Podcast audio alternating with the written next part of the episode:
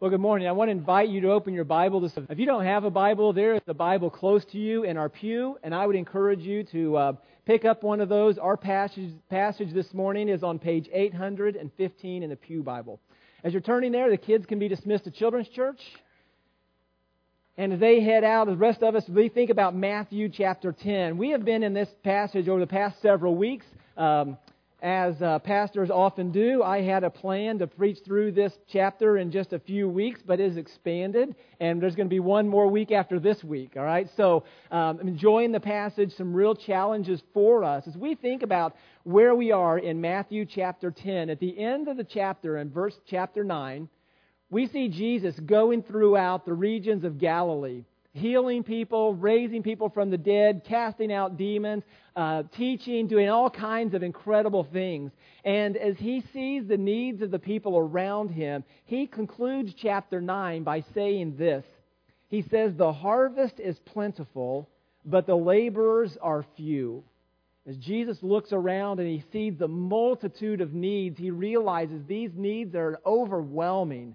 And he says, The harvest is plentiful, but the laborers are few.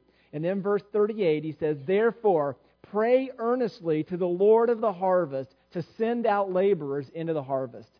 As we see this idea that Jesus is calling for the disciples to be praying that God would send people to be proclaiming this message that He is teaching, and He's given them authority to do the same things that He is doing.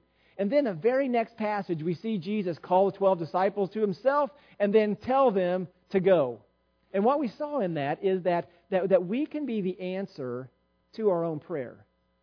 That we need to be praying that God would send laborers, that He would send people into our towns, into our communities, into our neighborhoods, sharing the gospel of Jesus Christ. And then we have an opportunity to answer that prayer by us going. But then we look as we go, sometimes we recognize or think that it, it, certainly is very commendable for us to go, very praiseworthy for us to go. But where we go can be dangerous because in chapter 10, verse 16, Jesus tells us that he says this Behold, I am sending you out as sheep in the midst of wolves. So be wise as serpents and innocent as doves. So, I'm sending you, pray to send laborers. Go, be a laborer. And by the way, as you go, I'm sending you a bunch, a bunch of wolves. And you smell like a lamb, and you're going to smell really good to the wolves who would just as soon eat you. And, and then he, so he, he says this, and he tells them about the fact that, that they're in the midst of all of this, that, that they should expect to be flogged, to be dragged into court, to be rejected by family members, to be hated by all, and possibly killed. That, that's where we ended last week. And then this morning, verse 26, look how it begins. Matthew 10 26. So have no fear of them. Now, let's just push the pause button there. If, if I'm one of the disciples and I'm paying really close attention to what Jesus is saying, he's saying, Go, do all of these things. As you go, I'm sending you to the wolves, and they're going to they're to chew on you. Uh, they're going to chew on you. They're going to they're, they're going to eat you a little bit, and they may even kill you. But what, how's verse 26 say? Says what? But don't be afraid. If, if, if I'm the disciples, I'm like, what? Don't be afraid You've just told me that people are, everybody's going to hate me. You've just told me that I'm going to be dragged into court. I'm going to be flogged. You've just told me that I, my family might hate me and that I'm going to be killed potentially. But don't be afraid. So, like, how do we answer that? Well, we have to keep reading because we need to think what's going on here. So, have no fear of them. It goes on in verse 26. For nothing is covered that will not be revealed, or hidden that will not be known. What I tell you in the dark, say in the light. And what you hear whispered, proclaim on the housetops. And do not fear those who can kill the body, but who cannot kill the soul. I'm going to stop right there in this first section.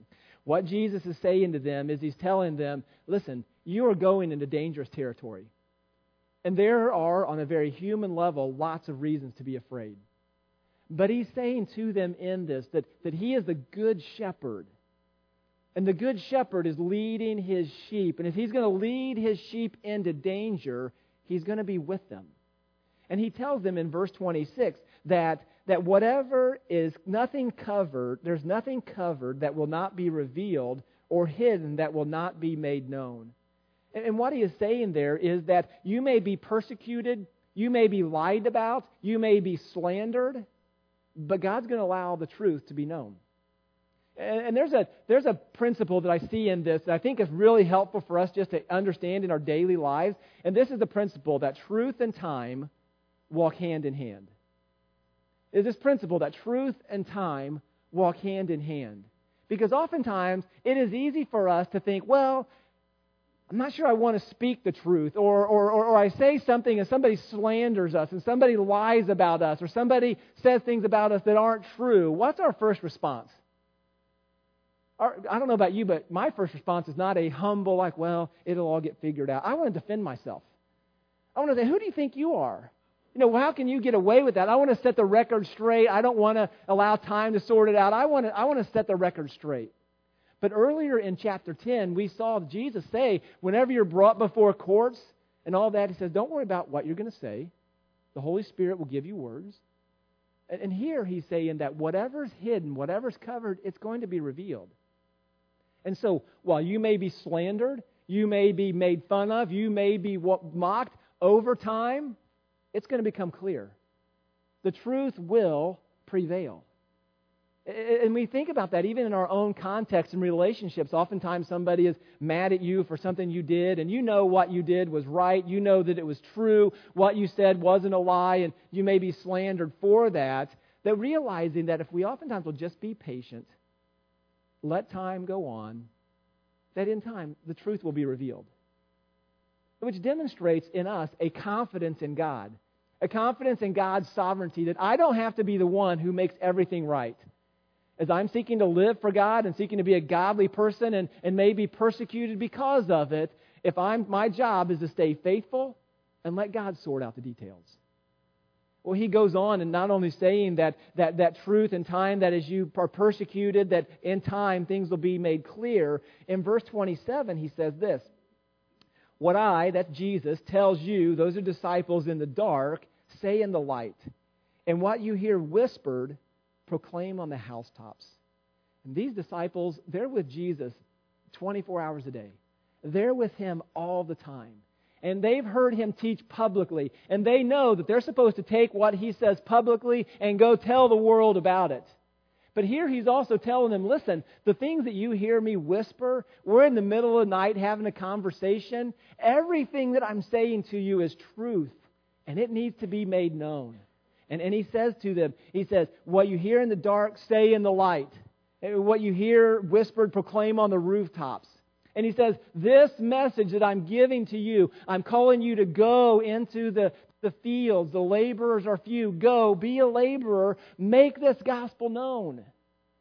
And as we've talked over the last few weeks, that we, believers in Jesus Christ, we have a responsibility to be taking the gospel outside of our walls of our church to people who don't know the gospel or don't understand the gospel or have wrong ideas about the gospel. That's our responsibility. Uh, we've talked about the fact that, that you and I may have you have neighbors around you that need to hear the gospel. I mean, here's the question. How many of you have family members that don't know Jesus Christ as their Savior and you want them to? Anybody else? Here's a question Who do you think God wants to be? Who do you think? But let me ask it differently. Who do you hope God uses to tell them the gospel? I'm confident most of us hope somebody else does. But God has put us in those relationships. God has put us close to those people for a purpose to go and to speak. And, here he's telling his disciples to speak it in the light, to shout it from the rooftop, to not be holding back, but to be full disclosure with the gospel. And so we must recognize that, that whenever we face persecution, whenever we face the threat of unpopularity, when people don't like us because of the gospel, we must not shrink into the shadows. I'm a little, I'm a little burdened about where, what, what the church in our country is going to do as the persecution steps up. As people think less and less about Christians, as they think less and less about people who hold to a biblical truth. And what will we do? Do we kind of retreat into the shadows and just kind of hunker down in our own churches and just keep truth amongst ourselves? Or are we willing to go to the wolves and to speak the truth on the housetops, to speak it in the light? Well, the passage goes in then in verse 28 and it says this, and he says it again do not fear. Second idea. He said earlier, don't fear. And here he says, do not fear. He says, do not fear those who can kill the body, but who cannot kill the soul. Isn't it amazing? He is saying to us, if somebody is going to kill you for the gospel, don't be afraid of them. You think, yeah, but I might die. Right. Here's a truth that we need to understand that we need to recognize that there is something more important than just living. Do you realize that? That living isn't the most important thing about life. That the most important thing about our lives is us glorifying God with the lives He has given to us. And, and, and we certainly we need to be wise as serpents as we engage with others. We don't want to be foolish. We don't want to just put our head on the chopping block and say, go ahead and cut it off. Okay, we need to be wise. But to recognize that, that, that even if the gospel would cost us our lives, that's not the most important thing. And, and, and listen, we, what burdens me is that we live in a culture where we're, most of us are not going to face dying for our faith. I mean, the reality is, we, most of us are citizens of North America. Unless something radically change, most of us will never face dying for Christ. And we think, so, well, why is he telling us all this? And why do we need to hear this today? I need to think we need to hear this today is because that we're told not to fear those who will kill us. I think that we also need to recognize that we must not fear those who won't like us. Because the reality of our culture, that's what we're typically much more worried about. Is people not liking us, slandering us, saying things that aren't true of us. We don't like that. I don't like that. And we easily allow the fear of man to become the controlling factor in us. And we'll say, Jesus, I would die for you. Somebody has a gun to my head and says, deny Jesus or be shot and die. I'm not denying you. I'm taking the bullet and I'll see you in glory. But over here, we're having a conversation across the table with somebody about the gospel, and they say, You really believe all that? You believe like Jesus is coming back on a white horse? The people who, I mean, like good people who die and don't trust Jesus, that they're far from God, that they, they wouldn't go to heaven? You really believe that marriage should be one man and one woman? Are you serious? And with a furrowed brow, and they have this judgmental attitude over you? They were like, oh, well, let, let, me, let me explain it. And we kind of soft pedal maybe retreat to the shadows a little bit. I mean, bold as a lion if we think a gun is at our head. But I, am not so sure that if I won't speak up with somebody who doesn't like me, that I will actually be willing to die. I think sometimes we think more of ourselves than maybe where we really are. I mean, I would ask you, when, when have you faced that? Have you found yourself kind of backing away in your Christian, Christian witness because somebody was a little, um, well, they disagree with you. And we need to be gentle as doves. We need to be wise as serpents. But we're sheep who are called to go. And are we going? And so we need to see in this context, the first point in your outline is this that we need to get our fear right. We need to get our fear right. We must not fear the wolves who won't like us, who would lick their chops and looking at us, the wolves who would, would, would slander us and say bad things about us, and the wolves that would kill us. That we must not fear them. And our passage then goes on in verse 28. Do not fear those who can kill the body, but who cannot kill the soul. Rather, he says, fear him who can destroy both soul and body in hell. Who's that? Who is it that can destroy the soul and the body in hell? That's God. And he is saying to us, listen, you don't need to fear man. If there's a fear you're going to have, it needs to be the fear of God. Uh, because he says that God is able to destroy both the soul and body in hell. So rather than fearing the wolves that can kill us, we need to fear the one who should destroy us in hell, but who loves us instead. Here's, here's what we understand about this. There, again, there is something worse than physical death. It is eternal death. That is an eternal destruction. The, the Bible the Bible is not talking in parables and in, in, in, symbolism when it talks about a place called hell. The Bible describes it as a real place of outer darkness, as a lake of fire, of, of a place of weeping and gnashing of teeth. And I think this, the weeping and gnashing of teeth, and we understand when it's talking about hell, is I think there's this weeping of people who, like, I missed it.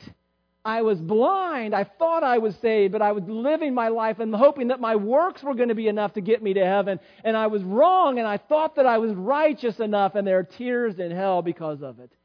But I also think when it says of gnashing of teeth, that there will be people that when they're in hell, they will hate God every bit as much as they do now, and gnashing their teeth and thinking, How dare you send me to a place like this? I don't deserve this. And all and just a hatred towards God.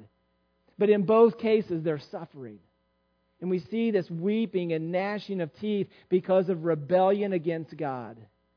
And oftentimes people say, well, hell's pretty unreasonable. I'm not sure that I like that. And that's our culture today. I mean, most people think it doesn't seem reasonable that God would send someone to hell. A good God wouldn't do that. Well, two things God is good. And God is, is, is good. And, and and God is good and God is a judge. He judges our actions. And we must realize that what does a good judge do to criminals? If somebody broke into your house, stole all your stuff, and they steal all their, your stuff, and it's the day after you forgot to pay your insurance, and so you don't have insurance now, all your stuff got stolen, and this person is a criminal, and they got caught, um, they didn't steal your video surveillance camera, so you got them on video, they get tried, the evidence is all there, it's clear, they're guilty, and they go before the judge and they say to the judge, But judge, I know that you're a good and you're a compassionate judge and you're a loving judge, and, and I'm asking you just to let me go. And the judge says, You know, you're right. I am a good judge. So I'm just going to let that go. Here's the question Is that a good judge? That's not a good judge. That judge is actually wicked because he doesn't punish crime. As we think about the God of the heavens, the God of the universe, he is good and he will see that justice is served. And so a good God does judge sin, does send people to hell. But then the question becomes well, but it doesn't seem reasonable. Because, I mean, if my sins don't seem to be weighty enough to deserve eternal punishment in hell. And we've talked about this illustration in the past, but imagine this uh, an illustration of lying. Right? And let's suppose that I lie uh, to my son. I say, hey, um, on Saturday when you get home, we're going to go fly fishing. We're going to have dinner and we're going to hang out together. And he's like, fantastic, sounds great. Saturday afternoon comes and I'm not home. And he calls, Dad, where are you? And I say, um, I'm Dairy Queen. What are you doing? I'm eating ice cream. I'm at Dairy Queen. And uh, he says, I thought we were going fishing. Nope, I lied. And I just flat lie. Here's the question What kind of consequences can my son pour out on me because of my lying? I mean, he might be mad at me and all that kind of stuff, but actually, he's driving the truck that we're paying for. I mean, there's not a whole lot he can do. But now, let's suppose I tell Tricia that not go fishing. She wouldn't do that. I say, hey, we're going to go out to dinner later, honey, on Saturday afternoon, and uh, we're going to go at 4 o'clock, and we'll go to Indy and hang out, have a nice time together. And she's like, fantastic. Saturday afternoon, she's away doing something, comes home. I'm not there. She calls me, says, where are you? And I says, I'm fishing without Caleb. And, um, and, um, and she says, I thought we were, I thought we were going out. I says, nope, I lied. Okay? Are the consequences that I would face from Tricia, my wife, greater than what I would face from my son? Yes, they would. Now, let's suppose that, now, let's suppose it's in the work world. And, and I say to uh, my employer that I'm going to have a project done. This is all, they say it's really important to have it done. I said, I'm going to have it done. And uh, I say, they say, do you get it done? I said, yep, I got it done. And so I go fishing with ice cream. And uh, so I'm fishing, and my employer calls and says, I thought that report was supposed to be done. You said that report was done. I says, Nope, it's not done. I lied.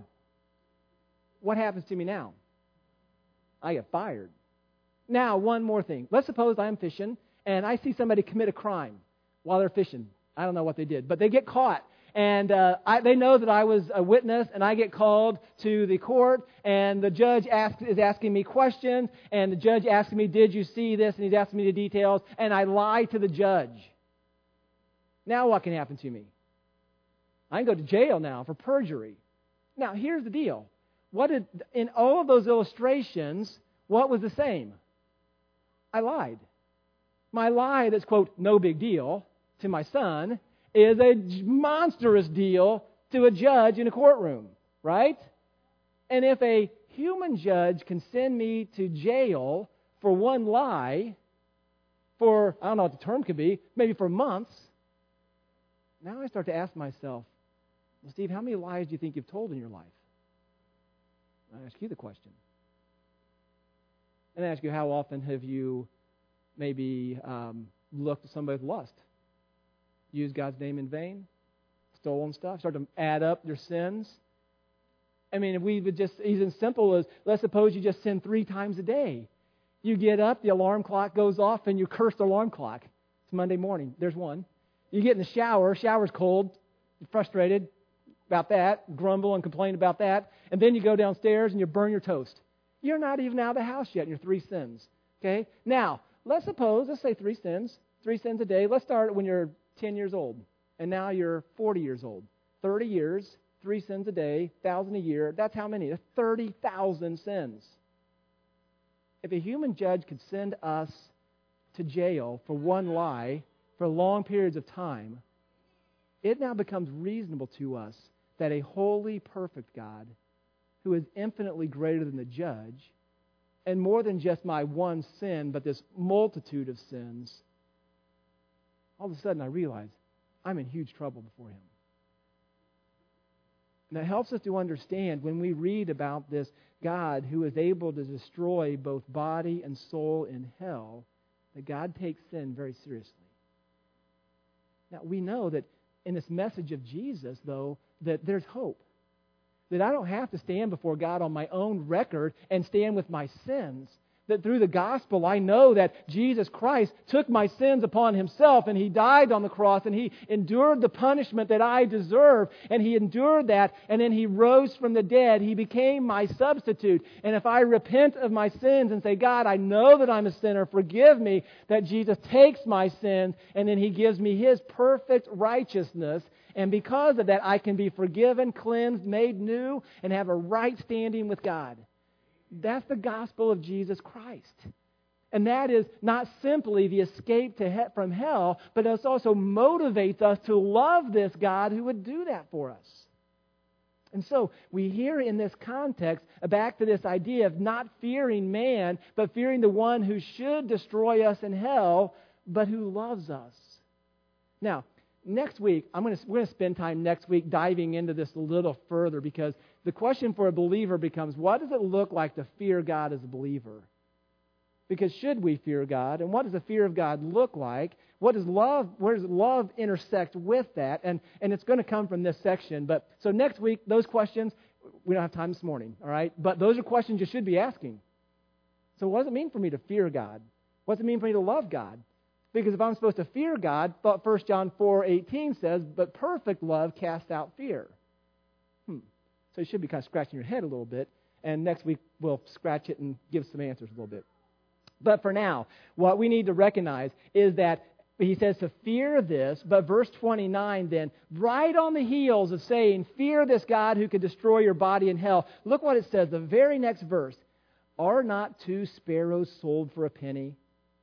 And not one of them falls to the ground apart from your Father, but even the hairs of your head are all numbered. Fear not, therefore, you are more valuable than many sparrows. And it's this interesting link of fearing God, but not fearing God, uh, fearing God who loves us, that God loves us more than what? He says He loves us more than these little sparrows.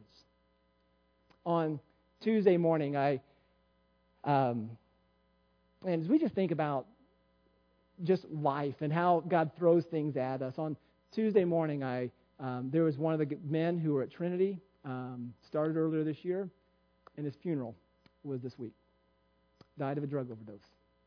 Um, heartbreaking kind of a thing. And I, I got to this funeral early, and I'm sitting outside, so I was um, doing some work. We're actually working on my sermon a little bit because I got there early. And there's a little sparrow bouncing around. And I'm thinking, they are a worthless bird. I mean, there's not, I mean, I don't think you can't even make like chicken wings out of. Nothing. I mean, there's nothing. All right? And they make a mess and all that. But this verse says God cares about them. And sitting at that funeral, I recalled what one commentator said about this. That there's one commentator, he said this, that God attends the funeral of every sparrow. Which is a beautiful picture to remind us our God cares for us. That our God loves us.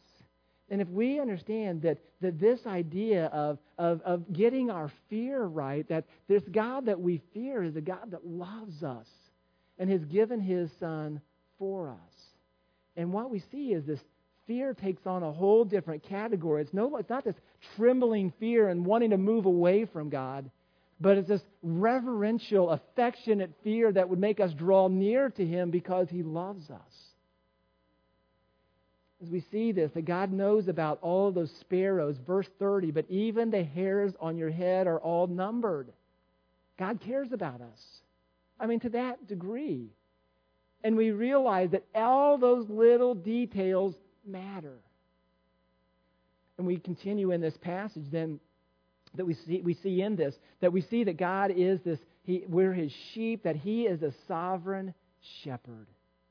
He is a sovereign shepherd. He is a good, good father. He sends us into wolves. He sends us to take his message. He sends us with a purpose, but he doesn't abandon us. He loves us and he cares about us, and there's nothing that's going to come our way that is contrary to his perfect will for us. Even if that would mean our death. He loves us to that degree. As we continue in our passage, it says in verse 32 So everyone who acknowledges me before men, so we're acknowledging him, we're declaring his truth, we talk of him before man, I also will acknowledge before my Father who is in heaven. But the one who denies me before men, I will deny before my Father who is in heaven. And very simply, I would say this that what are these verses teaching us? These verses are teaching us that we need to be willing to speak about others we need to speak to others about Jesus the way we want Jesus to speak to the Father about us. Let me say that again. That we need to speak to others about Jesus the way we want the Father, we want Jesus to speak to the Father about us. So, I'm denying Jesus by my actions, the curled brow that I'm looking across the table from, and I think, ah, I back away from Jesus. Is that how I want Jesus talking to me about to the Father about? Backing away? Do I want Jesus kind of moving into the shadows whenever my name comes up and my sins come up and the reason why I should go to hell? Or do I want Jesus to proudly proclaim, No, Steve is my servant. He is faithful to me. I've, he put his trust into me. My account is on his record, Father. You don't treat him the way he deserves to be treated, but treat him the way that I, des- I deserve to be treated in my perfection. And we see that exchange, and that is as we speak to others about God, that is what our desires should be. Well, as we continue on in this passage, let's look at verse 34. He says, Do not think that I've come to bring peace to the earth. Now, this is tough stuff, right? This is a hard, hard section because when the shepherds, um, were, when Jesus was born, and the shepherds came and they said, Peace on earth. Ah, I thought Jesus came to bring peace. But now Jesus is saying to us, Do not think that I came to bring peace. I have not come to bring peace, but a sword. And again, if we're thinking hard, we begin to scratch our heads and think, What is. I thought Jesus. I thought he's the Prince of Peace. And he is. But what does this look like? And it says in verse 36 for I have come to set a man against his father, and a daughter against her mother, and a daughter in law against her mother in law. this idea, this sword, is a sword of division. And a person's enemies will be those of his own household. Whoever loves father or mother more than me is not worthy of me. And whoever loves son or daughter more than me is not worthy of me. And whoever does not take up his cross and follow me is not worthy of me. Whoever finds his life will lose it, and whoever loses his life for my sake will find it. This is hard teaching. Because it is teaching us that the gospel of Jesus Christ brings division. It brings division because Jesus is the light. And we read in John chapter 3 that in the world we love darkness. And when light invades our lives and we become followers of Jesus, we are walking contrary to the direction of the world. And sometimes that's our own family. And it can bring divisions within the family. And so, as we think about this message this morning, that we not only need to get our fear right, we also need to get our love right that we need to, we are called to love God first. We're called to love Him most, and we're called to love Him increasingly. We are called to love God above everything else. Because He's more valuable, He's more worthy, He's more lovely, more lovable than everything else. We just we need to give Him, put Him in a right place. We need to love Him above all else. We need to love Him more than everything else. And then we need to continually stretch ourselves to love Him beyond everything else first, most, increasingly. That's how we are to love God. And yet, there are things that compete with this. And one of the things that compete with this is family. We are to love God more than we love our family. Now, that's hard from experience standpoint, easy from a theology standpoint. Easy from a theology standpoint. Why? Because if I love my family more than I love God, what have I turned my family into? It's an idol. That's bad, right? Idolatry is sin. All right? And so when I love some, something more ahead of God, more, that, that that's sin because it's idolatry. And, and we live in a culture where we are applauded for making our families our idols. Now, now, listen, this is not saying don't love your father, don't love your mother, don't love your. It doesn't say that. It says if we love them more than we love God. And see, listen, I think some of the ways that we do this practically is that I know I need to speak this truth to my wife because she's just not seeing it. But I know if I say it, she's going to be mad at me. But I really think God would want me to say it. But if I don't say it, it's just easier if I don't say it. And maybe somebody else will. Maybe one day she'll get it. And so I don't do it. Why? because I love peace and I love that more than I love being an instrument of God in the life of my spouse. My kids need to hear truth. And I'm hoping the youth pastor will tell them because I don't want to tell them. Why? Because it's uncomfortable, it's awkward, blah, blah, blah, kind of a million excuses. Why? So, what's the result? I love me and my comfort more than I love God, and probably more than I love my child. But we think about this. It is so easy. We live in an idolatrous culture where we turn idols into everything. And family is a good thing. God's organized our families. God says, Husbands, love your wives as Christ loves the church. That's huge. Wives, submit to your husbands as, as, as Christ, um, as the church submits to Christ. Huge idea. But we are called to love God first, most, and increasingly. And here's the deal, though. Listen, if you love God this way first, most, and increasingly, you won't love your family less. You will love your family better. You see, there's a distinction. God doesn't call us to, okay, I want you to re- love me more and love other stuff less. God doesn't say that. Because when we, we elevate our love for Him, our love for other things that are good and right and holy, that love increases as well because I begin to look more and more like Jesus Christ. I'm reflecting Christ clearer and clearer because I'm loving God first and most, and so I be an instrument of truth and love in the lives of other people. As a result, listen, loving God first, most, increasingly does not mean loving other, th- other people that are, and other things less, that we will actually love them better. Well, we need to get our love right. We need to love Him first, most increasingly. We need to love Him more than we love our families. Verse 38 says this Whoever does not take up his cross and follow me is not worthy of me. Whoever finds his life will lose it. Whoever loses his life for my sake will find it.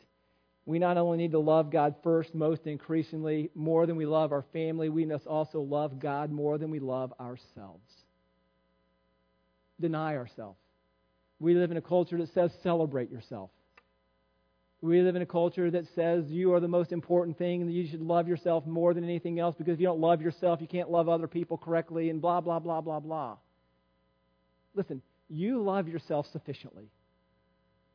Even if you say, uh, but I don't like myself, and you think about things about yourself that you don't like, listen, re- even in that, who are you still thinking about all the time? I'm thinking about me all the time what I deserve, what I should have, what I don't have, what I wish I looked like, what I don't look like, and how life should have worked out for me, life hasn't worked out about me, and it's all about me. And Jesus is calling us to deny ourselves, to take up our cross. And, and, and what's a cross lead to? Death. Take up a cross and follow him. It says, Whoever finds his life will lose it. And this is countercultural because in our culture we're said, find yourself, identify yourself however you want to, identify yourself this way, find your true person inside yourself, understand who you are, find yourself, live it, express it, and that will be the fullness of life. And Jesus says to us, He who finds his life will lose it. But whoever loses his life for my sake, surrender all to him, follow him, I find life. And then he says in verse 40 Whoever receives you receives me.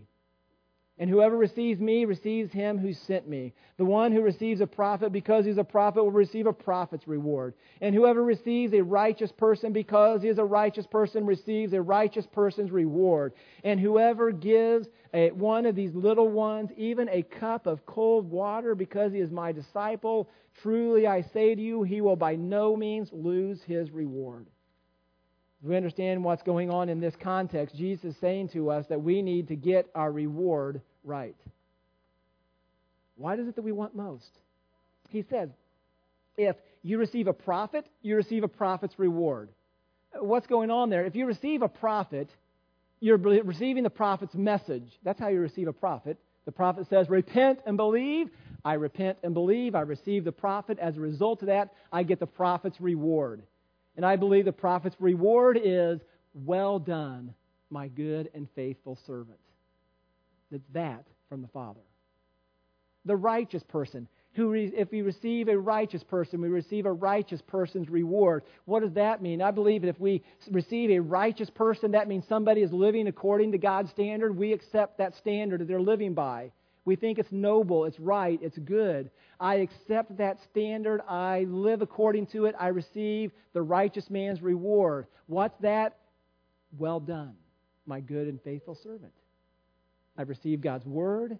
I'm receiving God's standards. But then he says, in the last one, whoever gives even a cup of cold water to another disciple will by no means lose reward. And I believe what's going on there, if I receive a disciple, I'm receiving the one who's the disciple is following. As a result of that, I follow, I'm receiving the one who is following. I receive his reward as well, which is well done. But what I need to see, what we want to see in this, is that receiving the servants of God brings a reward. But in verse 40, it says, Whoever receives you, okay, so you're going declaring God's word, if they receive you, which means they're receiving the word that you are giving, it says, if they receive you, they receive me, that's Jesus, and whoever receives him, Jesus, receives him who sent me. So if we receive the message of God, we receive the Father. And that's our greatest reward. Do we realize that God is indeed our greatest reward? There's nothing worse for us than being separated from God the Father. Nothing worse than that. And that she also tells us there's nothing better than being united with God the Father. The gospel of Jesus Christ is all about God. He is our greatest reward. He is when it's not about heaven, the location. What makes heaven great is that God's there. Well, what makes heaven wonderful is that God's there, the one who gives us life and breath and every good thing. And so, as we see this this morning, that if we are going to follow Jesus correctly, if we are going to go as laborers into the harvest, as we are going to endure the persecution from the wolves, that we need to make sure that we're getting our discipleship right. That God would indeed be our greatest fear, our greatest love, and our greatest reward. And the question for you this morning, for us this morning, is Does your life communicate this? That God is your greatest fear, your greatest love, and your greatest reward. Does your schedule, would your family agree? Will those close to you agree that those things, that God is the greatest of all these things for you?